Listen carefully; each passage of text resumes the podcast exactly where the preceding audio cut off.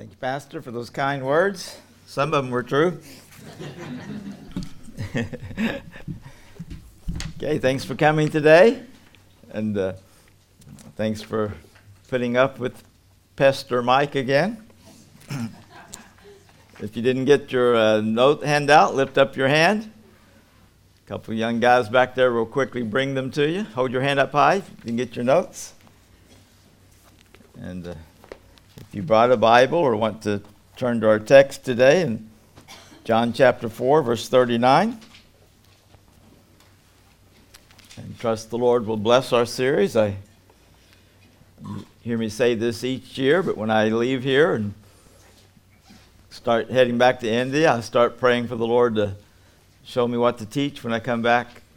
And so I believe this is what the Lord would have us to look at, and maybe redundant for many of us to talk about sowing again, but give us some other thoughts and some that perhaps we need to be inspired by. So thank you for coming today. John 4:39 is our theme for today. And many of the Samaritans of that city believed on him for the saying of the woman, which testified, "He told me all that ever I did." She testified. And so I've tried my best to find out from the New Testament ways that people led people to Jesus. And so I've come up with 8 because I'll be here for 8 Sundays. So that was hard to do, come up with 8. 4 would have been perfect, but so 8 biblical, scriptural ways to win someone to Jesus. And one of the things about teaching about soul winning, even though it's redundant to a church like this, and most churches, if you know about churches, most churches wouldn't even want anybody to come and talk about soul winning. That's something of the past. You don't do that anymore. You know, you just use social media and be friends with people, and all that's good. But I'll be saying this throughout the 8 weeks, but of all the things we do, thank God that for everything that we do, everything that the church does to reach people, God uses it, God blesses it, but there's nothing that can replace eye-to-eye, confrontational soul winning. Nothing can replace it. There's people that will never hear, that will never listen, unless someone like me or you gets in their face and tells them about Jesus. And so if one person can be inspired to do that in my teaching or my life, I think that's the best accomplishment that I could accomplish, to inspire someone to tell their neighbor, to tell a family member. So said that to say that I'm glad the Lord allowed me to be able to teach this. In the way of introduction, those of you who heard me teach through the years heard this before, there's no wrong way to win a soul to Jesus. There's wrong ways to try. There's wrong ways to talk. You know, we can do all kinds of wrong things. We can have the wrong motive. We could be obnoxious. We could be just legalistic. We could be just trying to, you know, look religious. There's wrong ways to try to win somebody to the Lord, but if somebody gets saved, then we did something right. There's no wrong way to bring someone to Jesus. So for the critics, there's a lot of critics to soul winning. I've heard them all, and so for the critics of soul winning, the critics of personal soul winning, the critics of confrontational soul winning, I say it: if somebody gets saved, then you did something right. So thank the Lord that we can share the gospel. But there's, just in case we would think that we're not doing it right, God gave us some clear evidence from the New Testament how that we can win people to Jesus, what to do, what to say, how to do it. So today's our first lesson, not necessarily in any chronological order, but the first 2 lessons this week and next week, we'll be talking, as the first point says there, tips from the master soul winner. Tips from the master soul winner. Jesus is the master, so he's the master at everything. He was the master sower. That's why the Holy Spirit allowed us to actually read how Jesus led somebody to the Lord. We'll find that twice. Today and next week's lesson, the Holy Spirit inspired words that Jesus himself actually led somebody to himself. And so I think that's a pretty good person to learn from. That's the best person to learn from. And so first point, tips from the master. First of all, Jesus opened up the conversation. I wish we had time to read the whole dialogue here, but all of us are familiar with the Samaritan woman, the woman at the well, the sinful woman with a sinful past, etc., all those things. But Jesus opened up the conversation. One of my favorite memorable sermons I preached in India, and I think I also preached it here, was from John chapter 4, where the Bible says Jesus must needs go to Samaria. And I preached the sermon, he must needs go. And so Jesus went to Samaria, he must have went there. He asked for a drink of water, but that's not why he went there. He sat on the well, but that's not why he went there. He went there because he, being God, knew that this sinful woman, this needful woman, this woman that perhaps was an outcast in her own city was going to be there, and Jesus went to Samaria. He left eternity to go to Samaria. And so he could be there at that time to meet that one. Aren't you glad that Jesus left eternity to meet you wherever he met you? He met me in Baldwin Park. And I just spent time in L.A. preaching and visiting my family. And some of you heard this. I'm talking about testimony today, so I'll be sharing much of my testimony. But when I'm in the Los Angeles area, bad things flood my mind, all the parties, all the sinful things that I did from the time I was 16 till 24. But all the wonderful things that happened, Linda and I gave our lives to Jesus as hippies at 24. And so when I drive through Baldwin Park, El Monte, Azusa, Covina, West Covina, Pomona, all those places, and think about my past, but where Jesus saved us and all the souls that we were able to reach and the ministries. So thank God that he gave me a testimony. So that's what we're talking about today is our testimony. But Jesus opened up the conversation in verse number 7 of John chapter 4. There cometh a woman of Samaria to draw water. Jesus said unto her, give me to drink. If we're going to win somebody to the Lord, we're the ones who need to start the conversation. And sometimes starting the conversation is just saying, hi, how are you? And those of you who've been to my soul winning lessons, many of you have been to my soul winning seminar.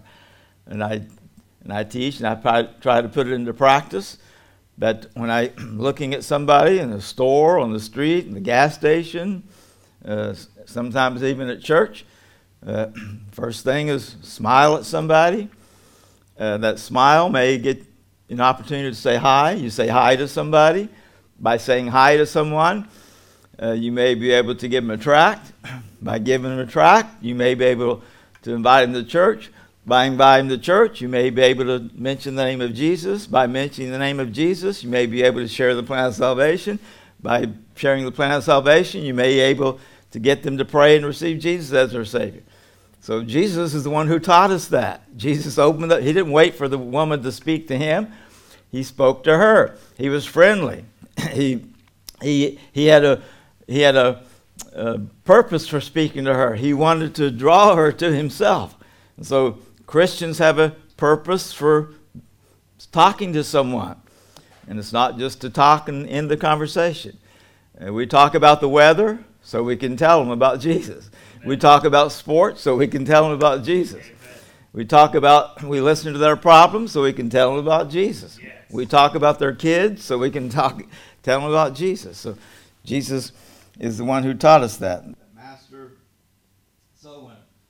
We can spend a lot on that. The next bullet, Jesus turned the conversation to spiritual matters. I think I lost my sound. Yeah, we did. I got a big mouth where I can use that. He's going to fix it right now. like this thing anyway. Come on, Pastor. Next time I'll just turn it off and nothing's broken. Thank you. Verse number 10 of John chapter 4. Jesus answered and said unto her, If thou knewest the gift of God, and who it is that saith to thee, Give me to drink, thou wouldest have asked of him, and he would have given thee living water. Jesus turned the conversation to spiritual matters. And last year I ended our last lesson real quickly on talking about spiritual approach questions, and I have about 10 of them. So Jesus brought up spiritual matters. So we want to get the conversation from just talking to spiritual matters. So sometimes I'll say, do you go to church? Do you believe in God? If you died, you'd be sure of heaven. Have you ever read the Bible? Things of that nature. So Jesus turned the conversation to spiritual matters. If we're going to share our testimony, if we're going to be a witness and win souls, then we have to bring up a spiritual conversation. And that's not hard to do if we're standing for Jesus. If I'm around Hindus or Muslims in India, it's very easy to bring up spiritual conversation because I'm talking to at least people who believe in the Spirit. So we can do the same thing in our neighborhoods and with our family and with our friends. So we engage somebody in conversation so we can bring up a spiritual conversation. By the way, just saying, do you go to church? That's opening up a spiritual conversation. Do you have a Bible? That's opening up a spiritual conversation. Do you believe in God? That's opening up a spiritual conversation. Giving a tract, just giving a tract to someone can open up a spiritual conversation. Okay, then the next bullet, Jesus appealed to her spiritual emptiness.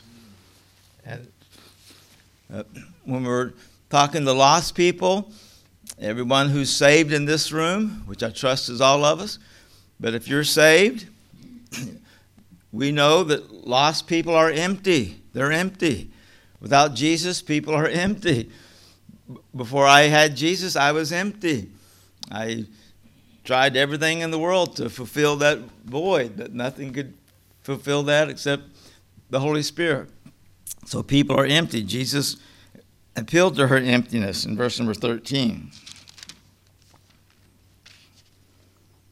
Jesus answered and said unto her, Whosoever drinketh of this water shall thirst again, but whosoever drinketh of the water that I shall give him shall never thirst, but the water that I shall give him shall be in him a well of water springing up into everlasting life. So notice how Jesus appealed to her emptiness. There's something that I can give you that nothing else you've ever done is satisfied. Nothing else you've ever experienced is satisfied. You've looked for it. You've searched for it. You've tried everything in your life to find it, but you couldn't find it, and I can share that with you. So Jesus appealed to her spiritual emptiness. And again, when we give our testimony, I got to give my testimony last night, as many other times this week, but last night was a fun time putting into practice what I'm teaching this morning, sharing my testimony that I was empty without Jesus, but when Jesus came in my heart, he fulfilled me. And you know, that's the answer that all the skeptics are waiting to hear. When I've talked to people in L.A. this past month, and why should I believe in Jesus? I don't need Jesus, or why are you telling me that? And my answer is, because you have an emptiness that's never going to be satisfied. I had an emptiness that was never satisfied until I met Jesus. That's why I'm talking to you about Jesus. That's why I'm telling you this. I'm loving you by telling you this. I'm caring for you by telling you this. I realize that you have something that you're missing, something that you need. That's why I'm telling you this. And when people pick up on that, they will listen to us. That's why our testimony is so important. And so thank God that Jesus shared those thoughts with us. Then next bullet, Jesus exposed her need for forgiveness. He exposed her need for forgiveness. We could digress right here and say a lot of things that perhaps aren't. And I love John chapter 4 for lots of reasons, but one of the reasons is there's so much in John chapter 4 that's between the lines. There's so much that went on in these conversations that we don't see about. We'll get there in heaven, and we'll cross one of those, but in case I don't get to it, an example is when the woman went and shared her testimony, as we read a moment ago, and we'll see again. She said, "Come see a man that told me all things that ever I did." We don't read that here in John chapter 4. Jesus just brought up something that caused her to think about her need for forgiveness. But that must have been quite a conversation for Jesus to tell her all things she ever did. And another point on that is, really, Jesus doesn't have to tell us all things we ever did. All I have to do is read in the Bible where it says, sin not. And the moment I read that, he already told me all things I've ever did. He doesn't have to write it all out, because my mind can go back to I was 5 years old when I went into a 5 and 10 store and stowed a cowboy gun when I was 5 years old. I probably started sinning when I was 2, but I remember definitely sinning at 5 years old. I wanted that Roy Rogers cowboy guns. I lost it after him. I went in there. I stole them. I walked out. Didn't get very far, but anyway. So that was the beginning. So then it was 6, 7, 8, 9, 10, 11, 12, all those things. So all I have to do is read in the Bible is that Jesus died for my sins. And once I read that, that's all I need to know, because an honest person realizes that, whoa, I thank God he died for my sins. Amen. And by the way, that's why 5-year-olds need to be saved. Not all 5-year-olds are thieves, but they're definitely liars and cheaters. Anybody who's got a 5-year-old, you know that. 5-year-olds are liars. They're cheaters. They're disobeyers. They're haters. And if you gave them a gun, they'd probably shoot you. So.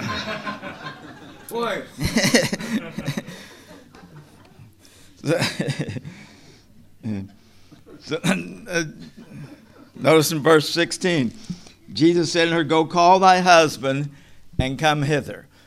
That's all Jesus had to say. Nope. A good fundamental Baptist would say, "You're a wicked sinner because you're living with a man and you've been married and divorced." That's what a good fundamental Baptist would say. But that isn't what Jesus said. Jesus said, "Go call your husband." And so that brought up this need for forgiveness. And one of my soul-winning tips by learning from the Master is when I lead somebody to the Lord, those of you who've ever been with me or heard my lessons, I don't say, "You've lied, you've cheated, you've sinned." I just tell them what I've done. Jesus forgave me for my sin. Jesus forgave me for all the things that I've done. And I don't have to tell them that they're a sinner, because once I mention my sin, thank you, then they understand it. But anyway, Jesus brought up her need for forgiveness, because Jesus said to her, "I know that you don't have a husband. You've had 5 husbands. The man that you're living with now is not your husband." That's a lot to dump on a person, right? This woman who probably felt guilty already. Like I said, she's probably the talk of the town already. No doubt she was. But Jesus brought up this need for forgiveness. That's what a wise soul winner does. A wise soul winner helps someone to see that they're spiritually empty, that they need to be forgiven. And then Jesus revealed himself to this woman. In verse number 26, Jesus said unto her, "I that speak unto thee am he." After Jesus had talked to this woman, she realized that he was either a fortune teller or he was the Christ from heaven. He was either a mind reader or he was sent from God. Amen. And so she put it together, and she realized that this is not an ordinary man here. This is the Christ, and she's going to go tell her friends and people in the city that.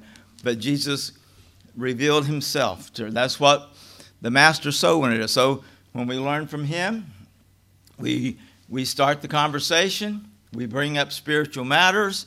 We say something to help the person realize that they're empty. We say something to help the person realize they need to be forgiven. And then we do the best thing we could do. We point them to Jesus. We talk about Jesus and reveal Jesus to them. And I put in my notes here, if we want to win souls, then we have to do what Jesus did. We have to follow the master's program here.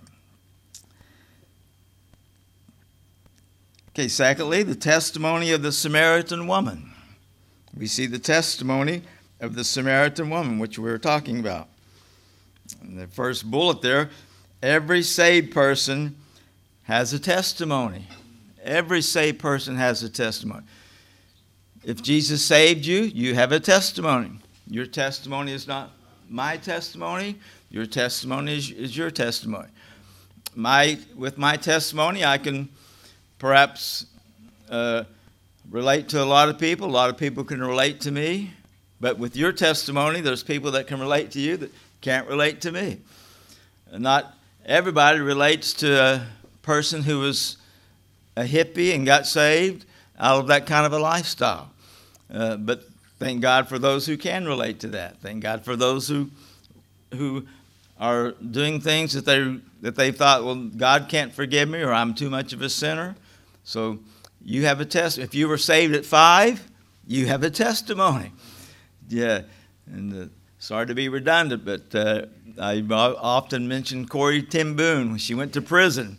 Corrie ten Boom was giving her testimony, and the prisoners, they weren't too interested, but Corrie ten Boom said, I want to tell you how God saved me from being a drunkard and a prostitute, and they all woke up, and wow. And Corrie ten Boom said, God saved me from all that because I got saved at 5 years old, and I never did all that. So. So that was a great testimony. Amen. That's the best kind of testimony, actually, that God can save us and keep us from living a life of sin. So you have a testimony. Share your testimony. Tell what God did for you, what you were thinking, what your life was about when you got saved. And someone will be affected by that testimony. And people can't resist somebody whose life has been changed. They can't resist somebody who's actually experienced what they're talking about.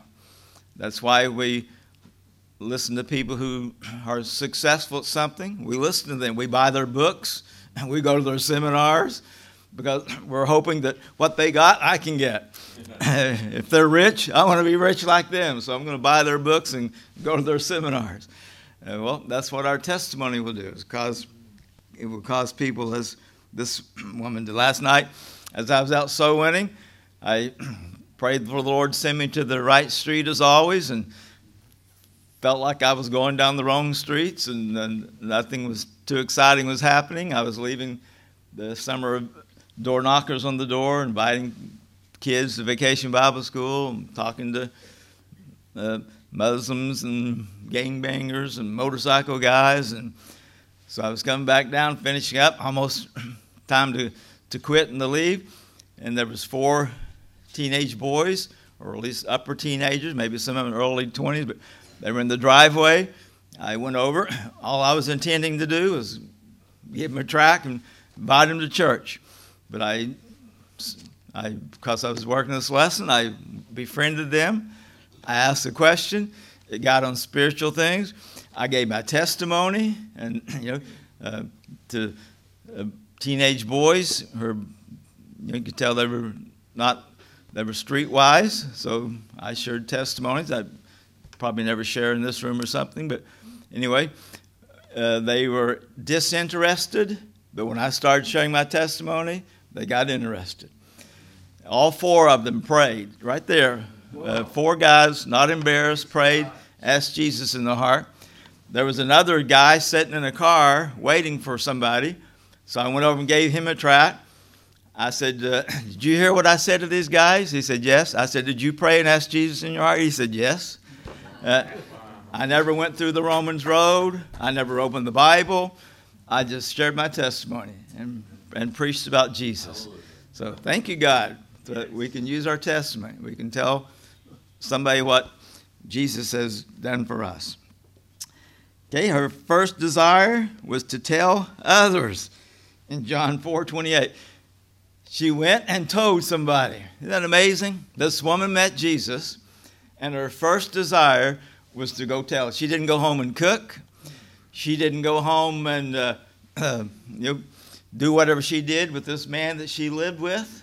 She went and told people what Jesus had done. If we have a testimony, that ought to be our first desire, is to tell someone about it, to tell somebody what Jesus did for us. I'll be talking about this a little bit tonight in my Indy report and my sermon.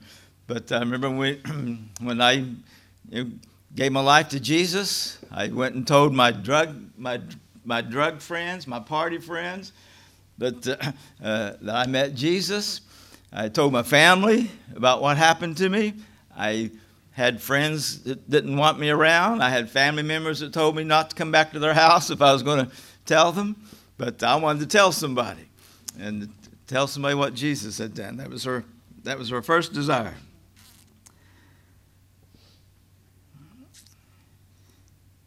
And this can't develop this thought, but when she went to these guys, she told them what Jesus had done. She didn't necessarily tell them what she had done. And when I do share my testimony, I don't go into all the testimony is not all of our dirty laundry. A testimony is just I was lost, Jesus found me. Again, those of you who heard me teach, you've heard me say this. All the college and career guys in here have heard this. But when I give my testimony, I say I lived a hippie lifestyle. To me, that's a thousand sins. So if you'd have to be a hippie to understand what that means. But I don't have to go into all those details. But so she just went back and said, I want you to know that there's somebody who told me all things that ever I did. Is not this the Christ, she said. Okay, the next bullet. Her testimony was about telling others whom Jesus was. Verse 29. Her testimony was telling about who Jesus was. And that's what a real testimony is. Jesus is God. He came. He lived a perfect life. He died on the cross. He was buried. He rose from the grave.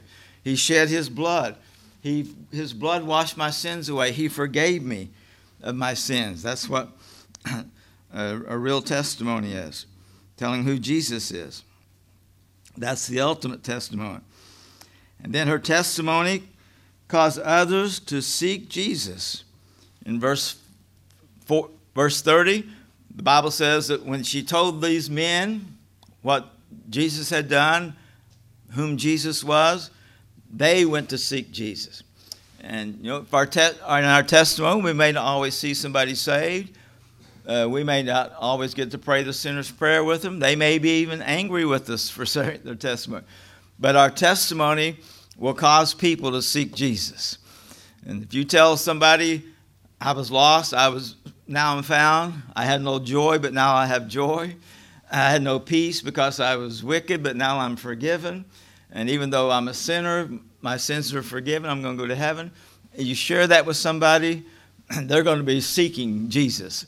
They're going to be wanting to find this for themselves. They may not act like it, but their life will never be the same once they hear about what Jesus has done for you. And then her testimony her past was why they were impressed. In verse number 18, her past was why they were impressed. You don't have to have a sinful past like this woman, but it was her past that impressed these people. Had she not had the past she had and went back and shared that with them, wouldn't have been that big a deal. But here was a woman, go back 2,000 years ago. Some of you heard my story about my mom. My dad left my mom when I was 2. And I always wondered why my mom didn't go to church. I always wondered why people shunned us. I always wondered why, things went on. That's another story. But because my mom was a divorced woman, she wasn't welcomed a lot of places. She was looked down on a lot of places. We were the outcast to a lot of people. Not her fault. My dad left her. So go back 2,000 years ago and put yourself in this woman's shoes, and imagine what the scorn she got. Imagine the gossip. Imagine the shunning. Imagine the guilt. And she goes and tells these people that somebody loved me, somebody knew everything I did, and they still were friendly to me. They still loved me. I met the Christ. And again, the Bible doesn't say all the conversation that went on. These people were impressed. They were impressed. I got to go find this person. I got to go find this person who loved this woman, who forgave this woman, who didn't condemn this woman, who I've never seen this woman have joy before. I've never seen her feel accepted before. Tell you what, Jesus does that to a person. Amen? Amen. You don't have to have this woman's past. All you have to do is be a sinner who meets Jesus. And Jesus changed their life. And Jesus loves us and forgives us. Thank God for this woman's testimony. Okay, and then one more point. I'll play a song. Her true testimony was revealed by Jesus. In verse number 36, Jesus explained to the disciples what had just taken place. They were gone off getting food. They came back, offered Jesus food. Jesus said, I have some food you don't even know anything about. I have joy you don't even know anything about. I just talked to a sinful woman who put her trust in me. And so Jesus said she received eternal life. So Jesus revealed this woman was loved. She received mercy. She received compassion. She received eternal life. That's what happened to every one of us when we were saved. That's why our testimony is so powerful. That's why it's so needed. Because we can tell people what Jesus did for us.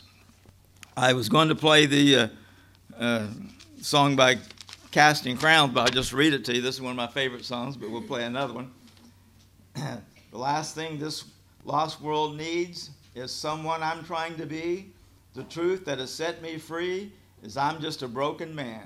Loving my Jesus, showing my scars, telling my story of how mercy can reach you where you are. I pray the whole world will hear. The cry of my heart is to see all the ones I love loving my Jesus. Amen. So thank God this woman could show her scars. For the first time she could show her scars. She could never do that before, because she would have been stoned. She would have been ridiculed. She was the outcast. And when Jesus saves us, we can show our scars. That's our testimony. Jesus scarred his body for my scar. But that's not the song I'm going to play today. I was at a missions conference before I came here in Texas. And as I was on my way to the church I was speaking at, everybody's heard it now, but I heard the song Running Home by Cochran for the first time. Wow, what a song. It was one of those songs I would have written, because it was my song. So I'll play that for you. It's on K-Love now, but I got to hear it like the first time it was ever played. So let's see if we can pull this up and play it. This song is my testimony.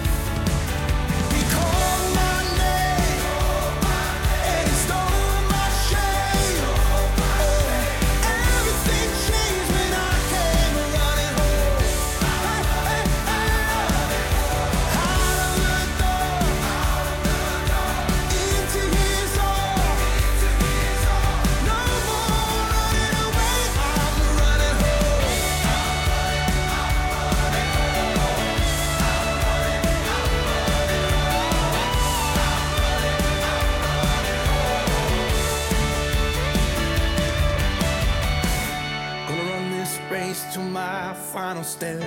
Come sing this song till my final breath. Let the weight of this world go. Gonna be no tears, gonna be no pain. When I see that smile on my Savior's face, I won't be walking, I'll be running home. He called my name, yeah, and he stole my shame. Everything changed when I came running home. Out of the door, into his arms. No more running away, I'm running home. Everything changed when I came running home.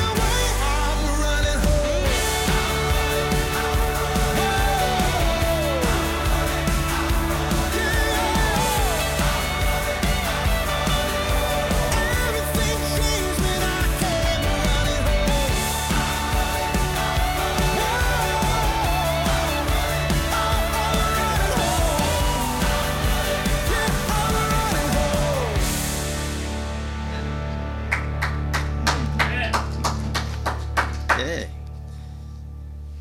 Jesus changed us. Amen.